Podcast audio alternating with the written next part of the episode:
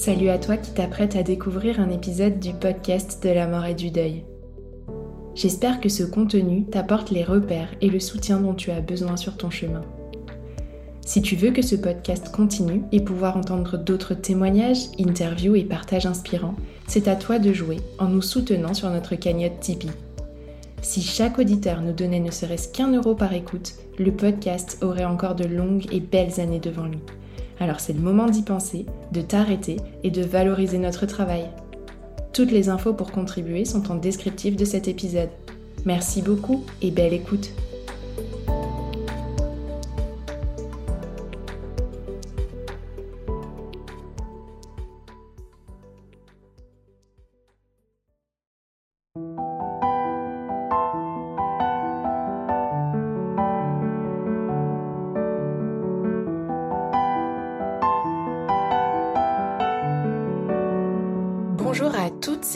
et bienvenue sur le podcast de la mort et du deuil, le podcast destiné aux endeuillés d'hier, d'aujourd'hui et à ceux de demain aussi, dans l'espoir de leur apporter une petite bulle de réconfort.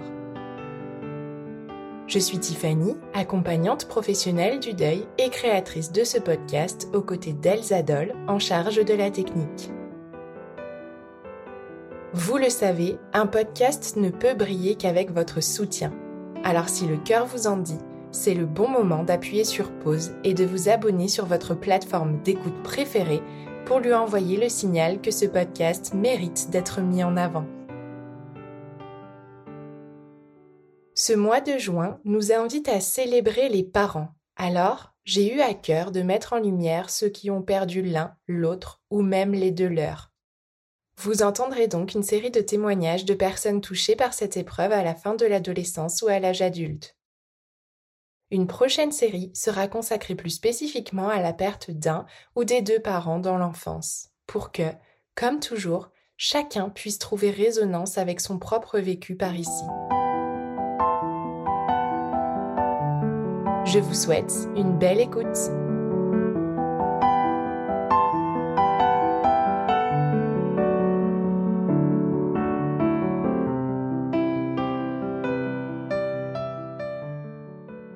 Bonjour, je m'appelle Sophie, j'ai 36 ans, je vis avec mon compagnon, notre fils Swan et notre chat Brooklyn, à Rouen. Dans la vie, j'allie deux activités, je suis graphiste freelance et conseillère de vente chez Oxybul.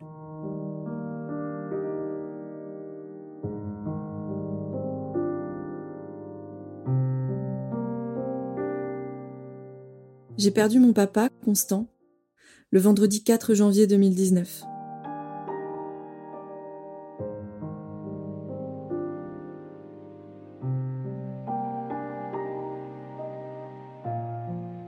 J'ai toujours trouvé que la profession qu'il exerçait ne lui allait pas du tout. Il était banquier. Quand il enfilait sa cravate pour aller travailler, on aurait dit qu'il rentrait dans un rôle qui n'était pas lui. C'était quelqu'un de très méticuleux. Il était aussi sensible et profondément gentil avec une vraie âme artistique. Très doué pour l'écriture, il avait l'art de la rime et nous faisait de nombreux poèmes. Grand sportif, il était également passionné de foot.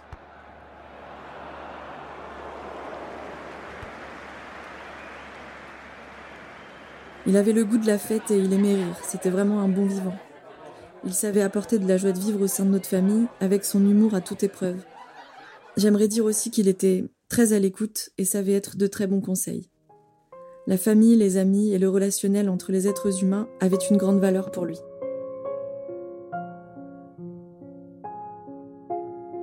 Je dirais que les mots qui résument le mieux notre relation étaient complice et confident. J'ai perdu un père mais aussi un ami. On parlait vraiment de tout avec lui et mes moments préférés étaient lorsqu'on partait en vadrouille en voiture, qu'on mettait la musique à fond. On pouvait discuter longtemps de plein de sujets différents. On n'avait pas vraiment de tabou. Et il m'a soutenu dans beaucoup de mes choix, même s'il était en désaccord parfois, et je ne me suis jamais sentie jugée par lui.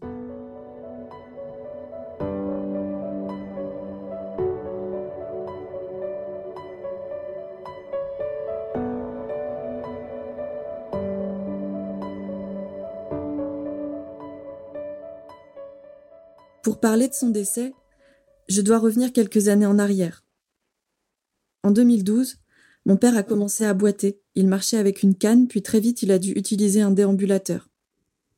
Ce n'est qu'en septembre 2014, après avoir fait de nombreux examens et rencontré le professeur Méninger à l'hôpital de la Salpêtrière à Paris, qu'un diagnostic a pu être posé. Il avait donc une sclérose latérale amyotrophique, ou SLA, plus connue sous le nom de maladie de Charcot. C'est une maladie neurodégénérative qui atteint les cellules nerveuses motrices, autrement dit les muscles, et qui paralyse petit à petit la personne. Cette maladie entraîne la mort dans les 3 ou 5 ans après le diagnostic.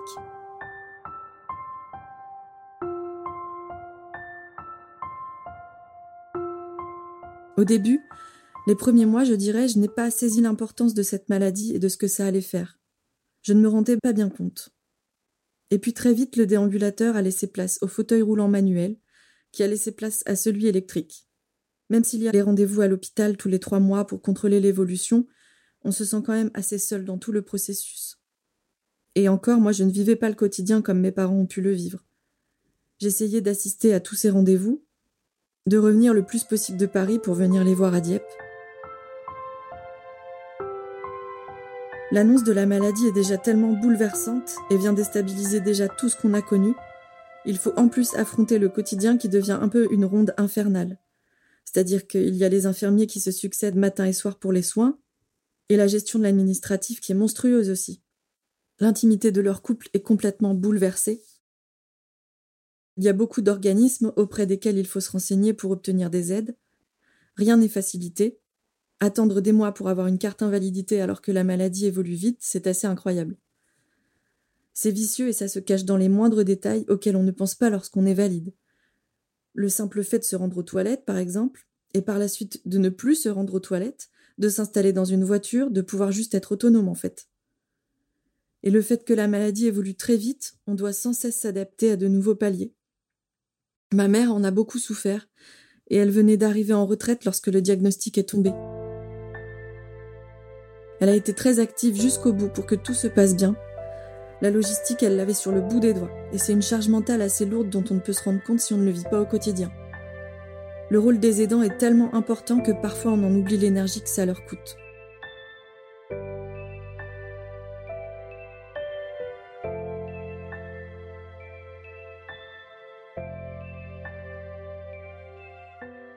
Il faut aussi que je replace un peu de contexte dans cet événement mon compagnon et moi avons eu une histoire complexe autour de la parentalité. En 2016, on se rend compte que nous ne sommes pas sur la même longueur d'onde à ce sujet. Il ne souhaite pas d'enfants, jamais. Pour moi, c'est carrément la douche froide. Moi, je sais que j'en veux un jour et c'est non négociable. Nous décidons donc de nous séparer car nos deux chemins de vie étaient trop différents malgré notre amour l'un pour l'autre. Finalement, on s'est remis ensemble en essayant de dédramatiser la situation. Je me suis dit que j'avais encore le temps. Après tout, j'avais 30 ans à ce moment-là. Lui, de son côté, il allait prendre le temps de la réflexion. On a décidé de mettre ce questionnement sur pause, le temps de faire mûrir tout ça et voir où ça nous mènerait. J'ai donc arrêté la pilule en septembre 2018. Pour le coup, pas du tout dans l'optique d'avoir un enfant. Je souhaitais changer de moyen de contraception et passer au stérilet en cuivre. Je souhaitais en fait retrouver mon corps sans hormones. J'avais pris rendez-vous chez ma gynéco, tout était planifié pour que je puisse me faire poser ce stérilet au plus vite. Le jour du rendez-vous, je n'ai pas pu poser ce stérilet, j'étais trop trop stressée. Et la gynéco pouvait pas le placer. Donc je ne pourrais reprendre rendez-vous chez la gynéco que le 3 janvier 2019. Il n'y avait pas de place avant. Et puis avec mon conjoint, on avait fait un, road trip en fait euh, à la fin de l'année. En attendant, on a décidé de faire avec d'autres moyens contraceptifs. Et finalement, je suis tombée enceinte début décembre. Il m'a fallu un mois pour réaliser et faire le test le 31 décembre. Moi, j'avais vraiment rien ressenti, mis à part des petites douleurs et le, le fait que j'avais pas mes règles.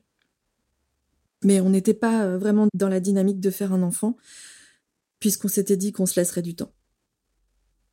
Après le choc de l'annonce de grossesse du 31 décembre, pour moi comme pour lui, on s'est dit qu'il fallait quand même y réfléchir, même si tous les deux on entrevoit ça plutôt de manière positive.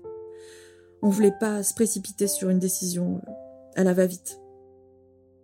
Ces deux années nous avaient fait évoluer, mais on voulait pas prendre euh, la décision euh, aussi rapidement.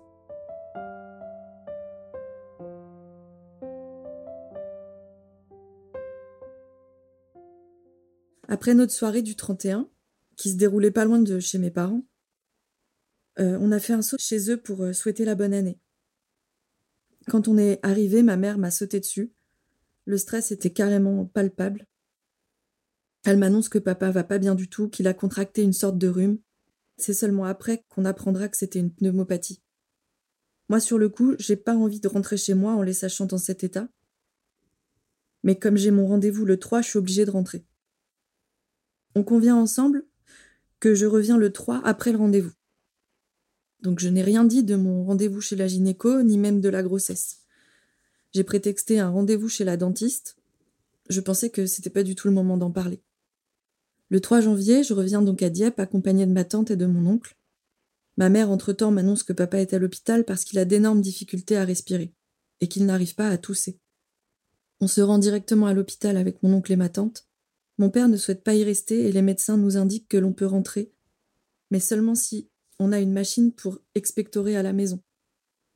Ma mère, de son côté, elle est à la maison, elle fait venir des bouteilles d'oxygène, la machine, tout ça, elle gère toute la logistique. Je reste avec lui dans l'ambulance qui nous ramène à la maison. On est en janvier, et à ce moment-là de l'année, bah, il fait froid. Notre maison, elle est hyper étroite, et c'est tout un bordel pour ramener papa dans sa chambre avec sa VNI. On doit passer par le garage, traverser le jardin, et sa VNI n'a presque plus de batterie. Finalement, on arrive à le mettre dans son lit, mais il est en détresse respiratoire. Ma mère a été très rapide, aussitôt dans son lit, elle l'a branché sa VNI, et il pouvait re-respirer. Après cet épisode déjà hyper stressant, on a eu le sentiment de souffler un peu. Papa était à la maison et on allait faire en sorte de l'aider à aller mieux. Moi, à ce moment-là, je, croyais vraiment qu'il allait se remettre de sa pneumopathie. J'avais pas bien capté ce que c'était encore. je mets un peu de temps à, comprendre.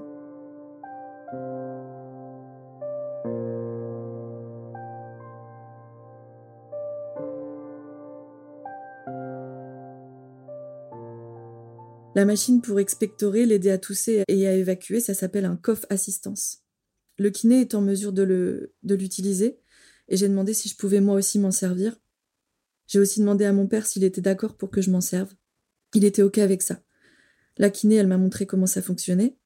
C'est une machine qu'on ne peut pas utiliser trop de fois dans la journée, car ça fatigue beaucoup, et c'est assez intense à utiliser.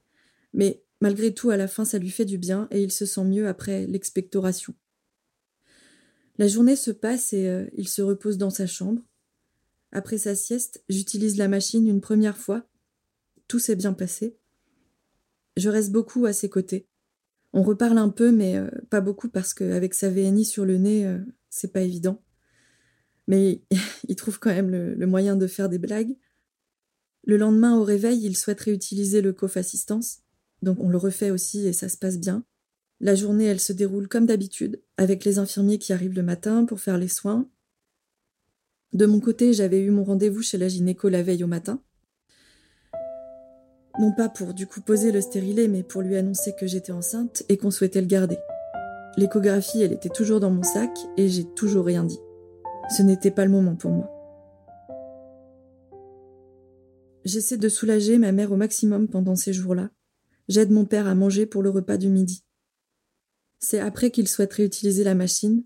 Il devait être à peu près 15 heures. Nous avons utilisé la machine, mais il était trop faible par rapport aux autres fois il n'a pas réussi à, évacuer comme il le fallait. C'est à ce moment que mon papa est parti.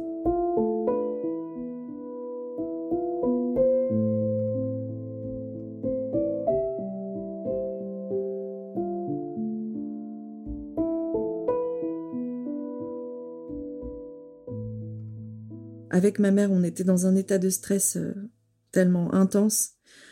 On a appelé les pompiers, la personne que j'ai eue au téléphone m'a donné les indications pour faire un massage cardiaque. J'ai pas pu euh, réaliser ce massage cardiaque. J'ai essayé, mais c'était pas possible. Papa avait écrit sur ses directives anticipées qu'il ne souhaitait pas être réanimé. Les pompiers sont arrivés vingt minutes après environ. Parmi eux, il y avait le frère de ma meilleure amie. J'étais hyper heureuse de le voir et je lui ai confié que j'étais enceinte. Directement, il m'a dit de, le dire à, ma mère. Je suis allée voir ma mère et je lui ai dit que que j'étais enceinte. elle m'a dit que c'était merveilleux. On s'est prise dans les bras et on s'est fait un gros câlin.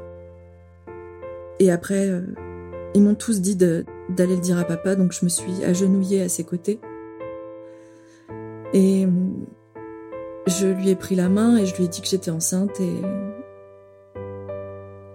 et voilà.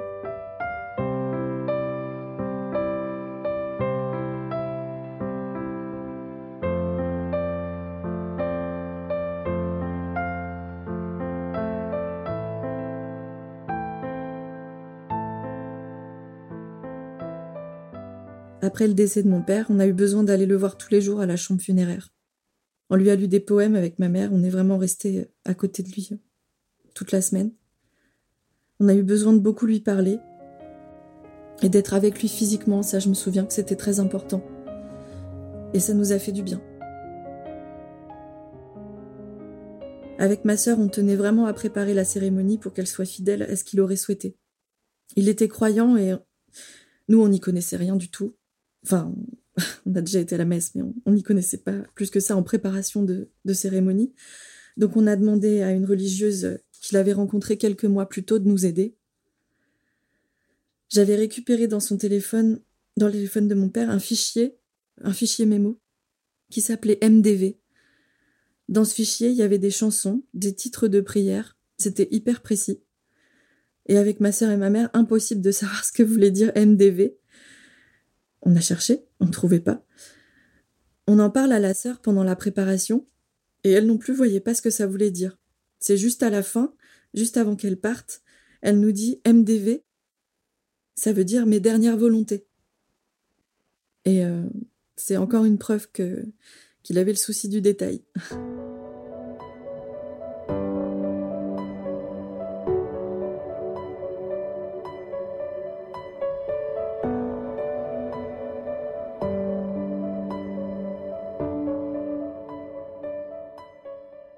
Les mois qui ont suivi, je les ai vécus euh, à la fois dans la tristesse et dans la joie. Mon compagnon a été un soutien précieux et on s'est pas mal focalisé sur la grossesse. J'étais heureuse d'être enceinte et euh, en plus il y a eu l'arrivée du printemps et je me souviens de, de voir les, les, arbres en fleurs, etc. Ça me... Je sais pas si c'est le fait d'être enceinte, mais ça me rendait euh, hyper heureuse.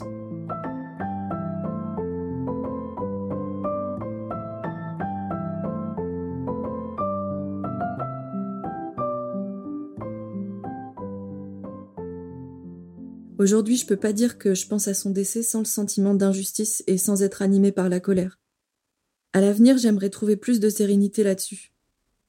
Écrire, témoigner et partager cette histoire ici et sur mon compte Insta aussi, les yeux de Swan, ça m'aide à beaucoup exorciser. Je pense que l'écriture, c'est très important. J'ai le sentiment que depuis quatre ans, il y a une partie de moi qui s'est vraiment mise en pause. Et aujourd'hui, je souhaite la réactiver je souhaite me pardonner et trouver un petit peu de paix concernant cet événement. Je souhaite aussi transmettre à mon fils un témoignage sur qui était son papé, lui transmettre certaines valeurs et me focaliser sur le bien-être de ma famille.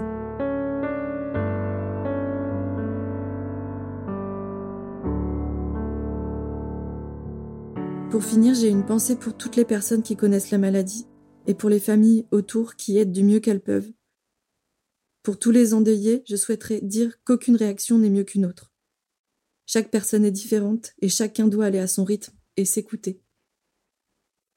Et le dernier mot s'adressera à mon papa. Je sais que tu n'es jamais loin de moi et je t'aime.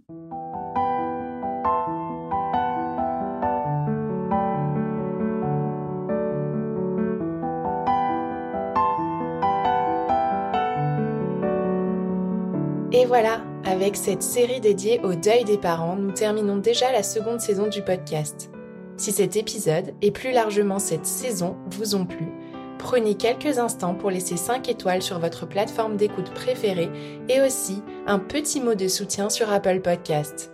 Ces actes sont nos meilleurs alliés pour développer la visibilité du podcast et lui permettre de s'inscrire dans la durée.